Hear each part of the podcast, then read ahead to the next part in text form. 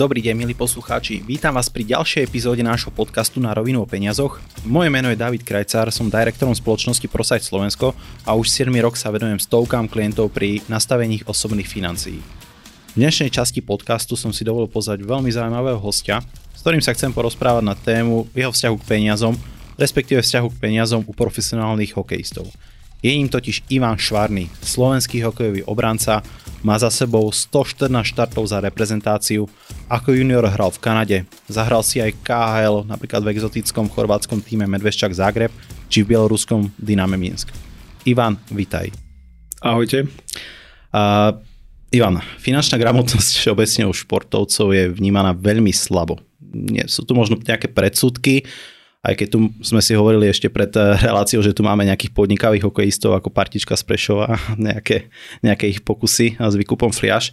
Štatistiky napríklad zo Zámoria hovoria, že napríklad až 74% hráčov Národnej futbalovej ligy skrachuje do 5 rokov po ukončení kariéry.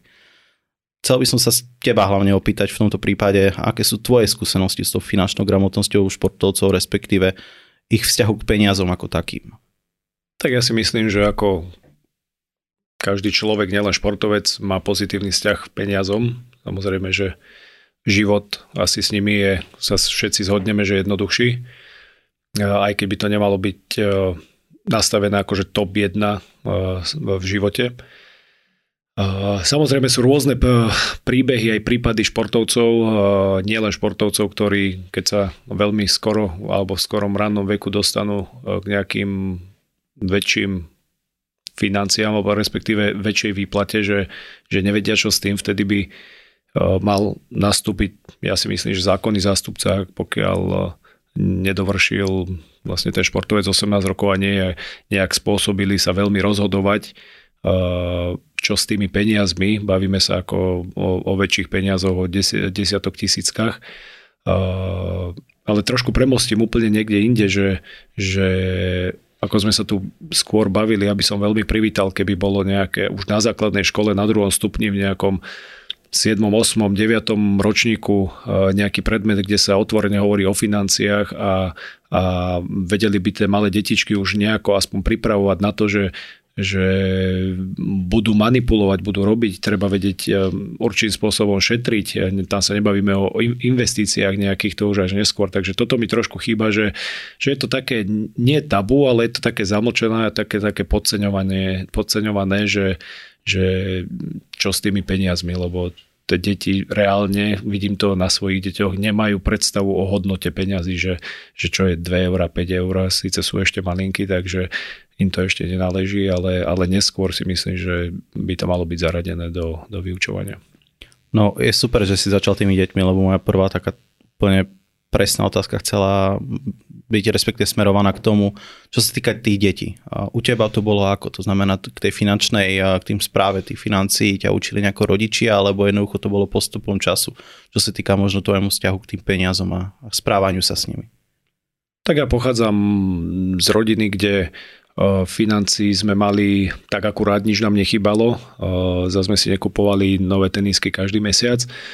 Myslím, že všetci v mojom veku viac menej sme boli rovnakí v tej dobe alebo tie rodiny boli finančne rovnako gramotní a ja som nejak bol taký skôr šetrný typ, aspoň čo si pamätám a nejak som nevyhadzoval peniaze na, na C alebo na guličky alebo na nejaké, nejaké kartičky. Samozrejme, že som si kúpil, ale nebolo to, že, že idem to všetko teraz minúť, lebo mám. Tak som bol vychovávaný a myslím, že mi to, že mi to ostalo dodnes. Je pravda, že rád si kúpim nové veci, nie veci zo second handu, lebo hlavne veci na, na šport, čo sa týka mm, lyže, hodinky, také športové, nie, nie drahé, luxusné.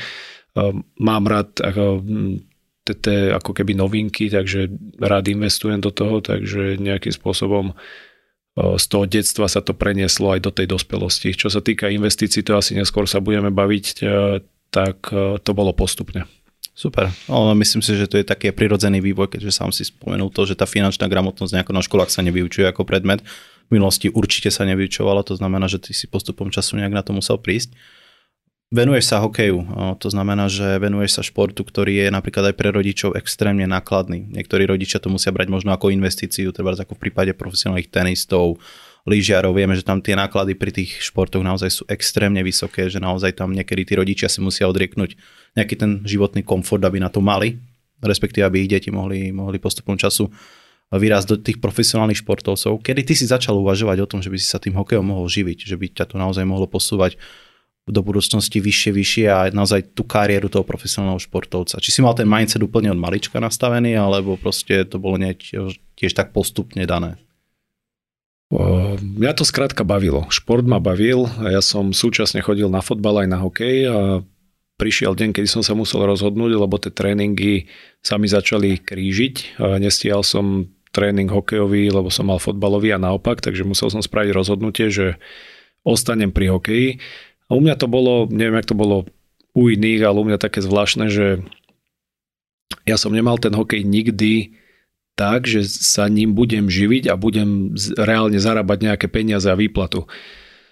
To sa samozrejme, nie že samozrejme, ale to sa chvála Bohu stalo a skôr som to začal vnímať už keď som tie peniaze zarábal. Uh, začínal som v Nitre, tam som mal nejakú výplatu.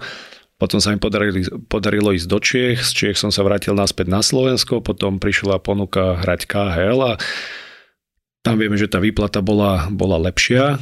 A až v tom veku nejakých 24 cca, ak si nejak tak matne pamätám, sa to so mnou začalo tak nejak v hlave si to rozoberať, že ten hokej, áno, hrám zvážne, že milujem ten šport, ale už na druhú stranu už som začínal rozmýšľať aj nad tými peniazmi, kdežto do, do toho veku 22, 23 to absolútne nebolo, aj keď došla výplata, Dobre, pozrel som sa, potešil som sa, mm, kúpil som si, ja neviem, už som sa vedel sám o seba postarať, nemusel som, tak sa hovorí, žmýchať rodičov. Ale potom, jak prichádzali, ja hovorím, že obrovské a veľké peniaze, ale už to bolo také, že, že na 24-ročného chalana oproti iným, tým mojim rovesníkom zarábam podstatne viac, už potom v tej hlave sa to tak prehadzoval, že aha, že no však na rok, keby sa podarilo podpísať viac a už to bolo taká uh, už taká kalkulácia v tej hlave. Čiže to bolo také, že, že ten pohľad toho čistého športovania, však nakoniec samozrejme aj potom to bolo, ale už v tej hlave máte vzadu niekde, že už to robíte pre peniaze aj. Jasné. A možno tvoja taká skúsenosť s klubmi ako takými, však to sú to organizácie, hlavne v zahraničí sú to naozaj obrovské, obrovské korporácie. Smerujú aj oni tých hokejistov k nejakej takej edukácii ohľadom tých financí, že nie len, že ich zaplatia, lebo však nebudem sa pýtať, čo si si kúpil za prvú výplatu, ale asi z môjho pohľadu neučia, čo potom robiť s tými peniazmi. Neviem, či máš nejakú inú skúsenosť. Nemám, nemám. Keď si spätne hlave prehrám všade, kde som hral, proste klub poslal výplatu, nestaral sa ďalej viac, čo hráč s tým robí alebo nerobí. Lebo druhá stránka veci je treba aj to zabezpečenie toho príjmu, s ktorým ja sa osobne stretávam aj v práci s tými financiami. Mám klientov, ktorí sú profesionálni športovci a treba napríklad e, minimálne neviem, ako je to zahraničný, ale kluby napríklad na Slovensku neriešia niečo také ako napríklad poistenie. To znamená, že vy ste bytostne závislí od svojho zdravotného stavu a absolútne nie je niečo vyriešené také ako treba poistenie toho hráča a väčšine, vo väčšine prípadov si to tí hráči musia riešiť sami. Je to tak?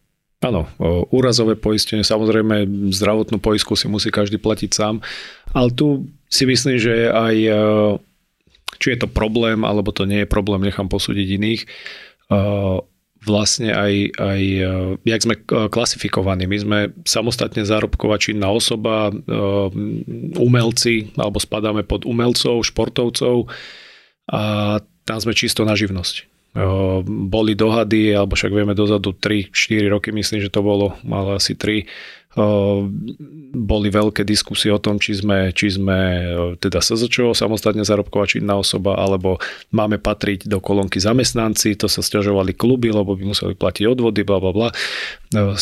Neboli sponzorské peniaze, bolo by to nákladnejšie, takže toto si myslím, že nepomáha ani ani moc k tomu, že niektorí hráči sú, jak si vlastne povedal, absolútne není uh, úrazovo poistený.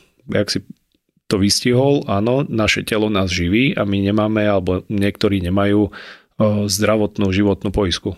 Čiže to je veľký problém. No to, to som zachytil iba na základe možno nejakých mojich takých skúseností, však ono ten zákon o športe sa vlastne teraz od 1. januára 2022 menil a to je z toho hľadiska, že už konečne aspoň v rámci tým profesionálnym športovcom sa budú odvádzať tie odvody aj do sociálky, aj do zdravotky. Mali by sa, neviem, či sa to už aj v praxi, v praxi deje, minimálne tých športovcov ukratili o 3 roky nejakého dôchodku a to sú presne veci, na ktoré proste my sa snažíme aj tých ľudí troška edukovať. Hej. To znamená, že nie len zarobiť, ale troška aj odložiť verejnosť vníma tých športovcov ako hráčov, respektíve ľudí, ktorí si vedia zarobiť krásne peniaze. Už nevidia možno ten background toho, že presne ako si povedal, ste SZČO, vyplata príde možno, ja neviem, 9 krát do roka, nie 12 krát, ako klasickým nejakým TPP. Nie sú tam ani presne tie také kvázi istoty a to, to veľa ľudí nevníma. Aj. To znamená, že my aj to chceme vlastne poukázať možno mladým začínajúcim športovcom, že v ich prípade naozaj to sú veci, na ktoré oni budú musieť myslieť. Urobiť si nejakú možno železnú rezervu alebo minimálne riešiť presne také veci, ako si sám povedal v oblasti toho nejakého úrazového poistenia. V skratke, tým hokejom na Slovensku z tvojho pohľadu dá sa teda uživiť, alebo... Dá sa. Dá sa uh, určité obdobie nejakým spôsobom prežiť, ale nenazval by som to určite, že si tým hokejom viete na Slovensku zarobiť tak, aby ste po skončení svojej kariéry nemuseli ísť do práce alebo v kľude prežili svoj dôchodok. To si myslím, že na Slovensku nie je reálne.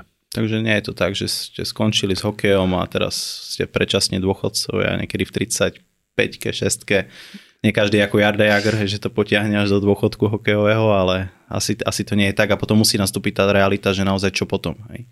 Ale dovolím si to tak tvrdo povedať, že áno, nie je šanca, aby hráč, ktorý hrá na Slovensku po skončení kariéry mal vystarané na svoj dôchodok. Nie. Na Slovensku nie určite.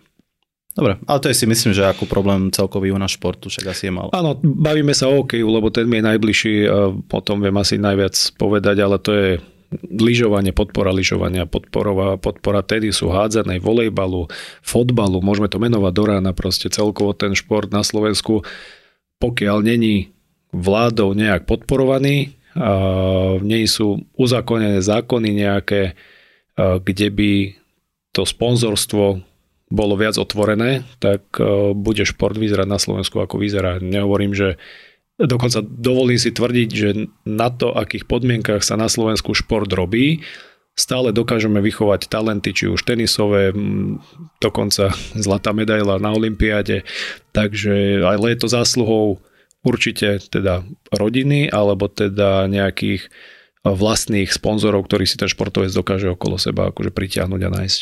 Jasne. Však ono tá situácia asi verejne známa, však politiku tu na nechceme nejako, nejako zaťahovať, ale dotkli sme sa vlastne témy toho športového dôchodku. Ty si spomenul, že vlastne sa to u teba zlomilo niekedy 24-25, že si začal aj rozmýšľať, čo potom, čo potom skončení vlastne toho hokejového života. Akým smerom si začal uberať svoje myšlienky? Ja neviem, našiel si si finančného poradcu a teraz vytvor mi nejaký finančný plán, alebo začal si pre seba sám hľadať nejaké možnosti nejakého, nejakého zveľaďovania svojho majetku? No to bolo tak, že keď som začal teda zarábať viac peňazí ako moji rovesníci, stále to ne, nejdeme sa baviť o nejakých miliónoch, alebo to, to aby ľudia neboli uvedení do omilu, ale na svoj vek teda mal som viac peňazí, ako by som dokázal minúť, tak by som to nazval. Tak som začal rozmýšľať, samozrejme, každý mladý chalan, ktorý zarobí prvé peniaze, chce mať auto. Takže samozrejme, ja som si kúpil auto, nebolo to auto najdrahšie, bol, bol to dovoz z Nemecka, jazdené vozidlo, konkrétne Seat, takže tam išla časť mojich peňazí. Potom sa mi podarilo kúpiť garzonku, čiže začal som rozmýšľať už také, že, že nemáte peniaze na účte, ale niekde ich investovať. Finančného poradcu som nemal. V tej dobe to nebolo také populárne a neviem, či sa vôbec tomu niekto venoval. Prišla éra finančných poradcov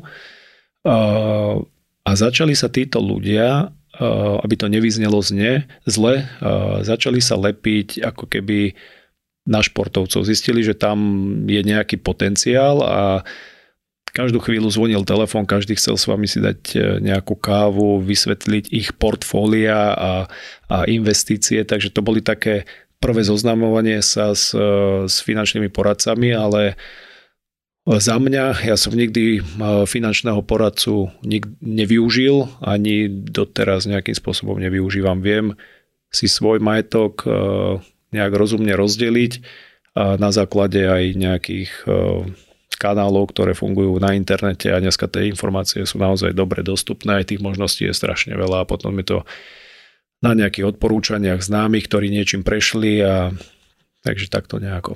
Jasne, tak ono v minulosti hlavne ten trh nebol transparentný. Však toto je vlastne naša filozofia priniesť tú transparentnosť na ten trh. To znamená, že tam vo väčšine prípadov ľudia vychádzali z nejakých vlastných skúseností. Viem, že mu niekto niečo odporúčil, tak vlastne som skrz toho išiel do toho, do toho aj ja. Si hovoril, že vlastne začal si sa angažovať aj do reality a to už je svojím spôsobom vlastne investovanie. To znamená, že začal si sám od seba, čo je, čo je super. Uh, sám seba by si definoval medzi svojimi spoluhráčmi ako teda viac finančne gramotné, lebo predpokladám, že to asi nerobili všetci. Väčšina si poz, prijala pozvanie na tú nejakú kávu s nejakým finančným poradcom a to bolo asi celé ich celé nejaké, nejaké zloženie toho ich finančného portfólia.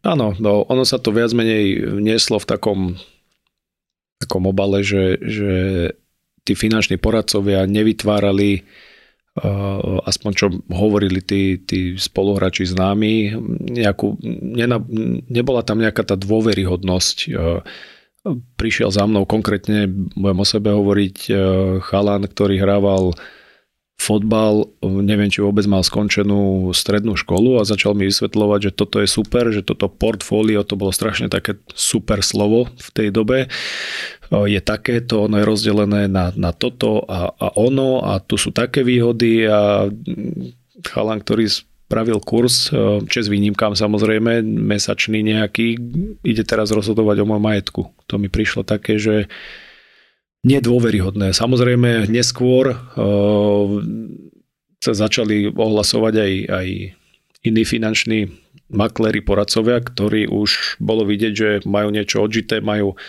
kus uh, investícií aj za sebou z vlastných zdrojov a to už sa potom úplne inak uh, počúva a tam, je, tam si myslím, že je dôležitá tá, tá skúsenosť každej osoby alebo každého toho športovca, s kým sa baví lebo keď nafasujete hneď na začiatku niekoho, komu neveríte, tak už tá dôvera do budúcna je veľmi narušená. Jasné. Tak ono, ja som začínal pred 7 rokmi a ten biznis bol úplne niekde inde, proste jednoducho tá dôvera v tých finančných sprostredkovateľov nebola taká, aká je dnes a stále to nemá ešte to meno, si myslím, čo má niekde v zahraničí, však to je to niekde v zahraničí Spojených štátoch nejaká vážená, vážená pozícia, ale to som nechcel ani otáčať vlastne nejakých finančných poradcov, lebo ty si dnes tá, tá hlavná persona to znamená, že uh, ty si už momentálne v takom štádiu, kedy že už reálne asi uvažuješ o tom, že už ten hokej pre teba bude, asi priorita.